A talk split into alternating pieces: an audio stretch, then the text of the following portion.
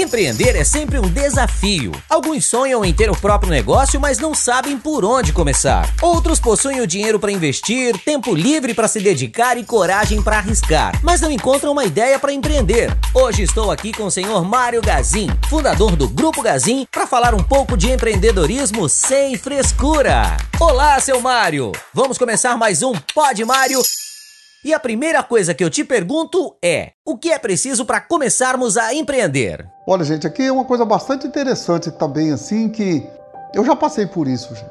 Eu já passei por isso, não uma vez, muitas vezes. Eu acho assim que se você tem pouca idade, é mais fácil. Se você tem uma média idade, eu vejo um pouquinho mais difícil. Se você tem uma idade bastante avançada, aí é muito mais difícil. Porque todo começo, gente, que você vai começar alguma coisa, é uma transformação, é uma mudança. E quando nós falamos em mudança, gente, toda mudança é uma morte. Porque do resto, não tem mais nada. A única coisa que tem nesse mundo que muda de vez é quando nós morremos. Quando nós vamos embora e não voltamos mais. Do contrário, gente, para tudo tem jeito. Né? Tudo tem remédio, tudo tem condições, tudo tem construção de coisa nova.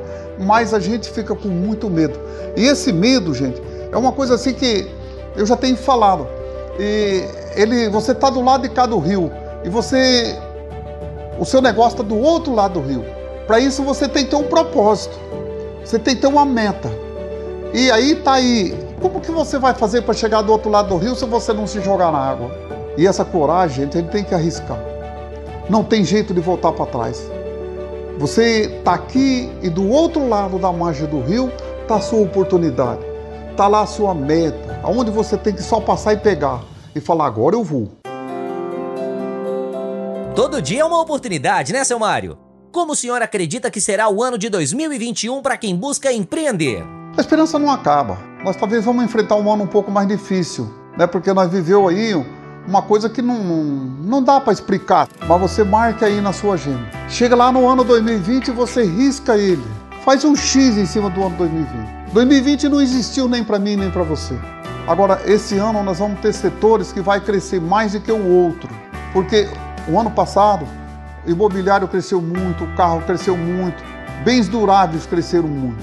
Enquanto que esse ano agora muita coisa vai se transformar, vão inverter. 2021 é o ano do começo, o ano que todo mundo tem que começar. São muitas expectativas para 2021, né? O senhor acredita que terá algum setor que será mais fácil de empreender? Se sim, qual e por quê? Esse mais ou menos o que nós falamos, já falamos também hoje. Né? Roupa deve ser uma coisa que deve crescer muito. Por exemplo, eu e você não fizemos nada esse ano, nós não compramos roupa, não compramos nada. Nós temos umas camisetas novas que a empresa deu, né? E os, os funcionários têm botina nova, calça nova que a empresa deu. Então ninguém fez festa, ninguém fez saiu, ninguém se arrumou, ninguém quase teve férias. Agora que está tendo umas férias, mas muito pouco. Então, a hora que essa coisa começar a embalar agora, que todo mundo tomar a vacina e começar a acabar essa, essa coisa de doença, diminuir um pouco, com toda certeza nós vamos ter uma transformação muito grande. Volta às aulas, né? As pessoas vão ter que comprar muita coisa, mas eu acho que um dos setores que deve crescer muito aí, que fica, é roupa, é, turismo, calçado, esses aí são os principais. Lojas de presente também deve crescer muito. E os bem duráveis deve dar aí uma basta, porque ele, ele, nós tivemos em alta o ano passado. Então, tudo que você está em alta, você tem mais dificuldade esse ano, com toda certeza. Então, tem muita coisa boa acontecendo e que vai continuar acontecendo com toda certeza. E agora pensando ao contrário, tem algum setor do mercado que o senhor acredita que estará mais fraco e que será mais difícil empreender? Eu quase respondi ela aqui porque eu falei do imobiliário e carro e bens duráveis. Né? Essas são as coisas assim que, que vai. Eu, por exemplo, vendo bem durável, né? Vendo tudo que é de durável. Mas com toda certeza, gente, eu vou bater pesada porque eu, eu, eu não tenho medo de pular dentro do rio, não.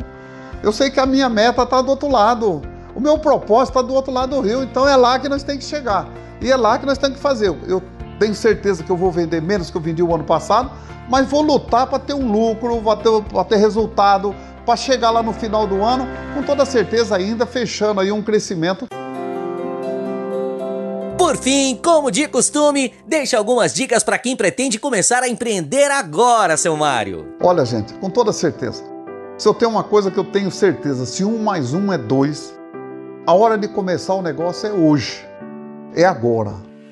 Sabe por quê, gente? Porque se você começa o seu negócio em alta, as suas despesas também alta. Mas se você começa seu negócio com crise, sua despesa também está em crise.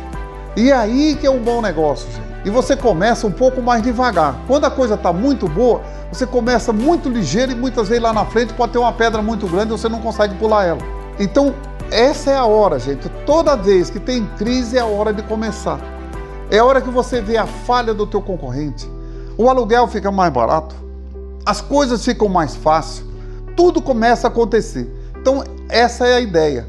Sempre comece com crise. Na época que as coisas estão mais devagar, mais tranquila, mais sossegada, sempre olhando. Você tem que sobrar pelo menos 5%.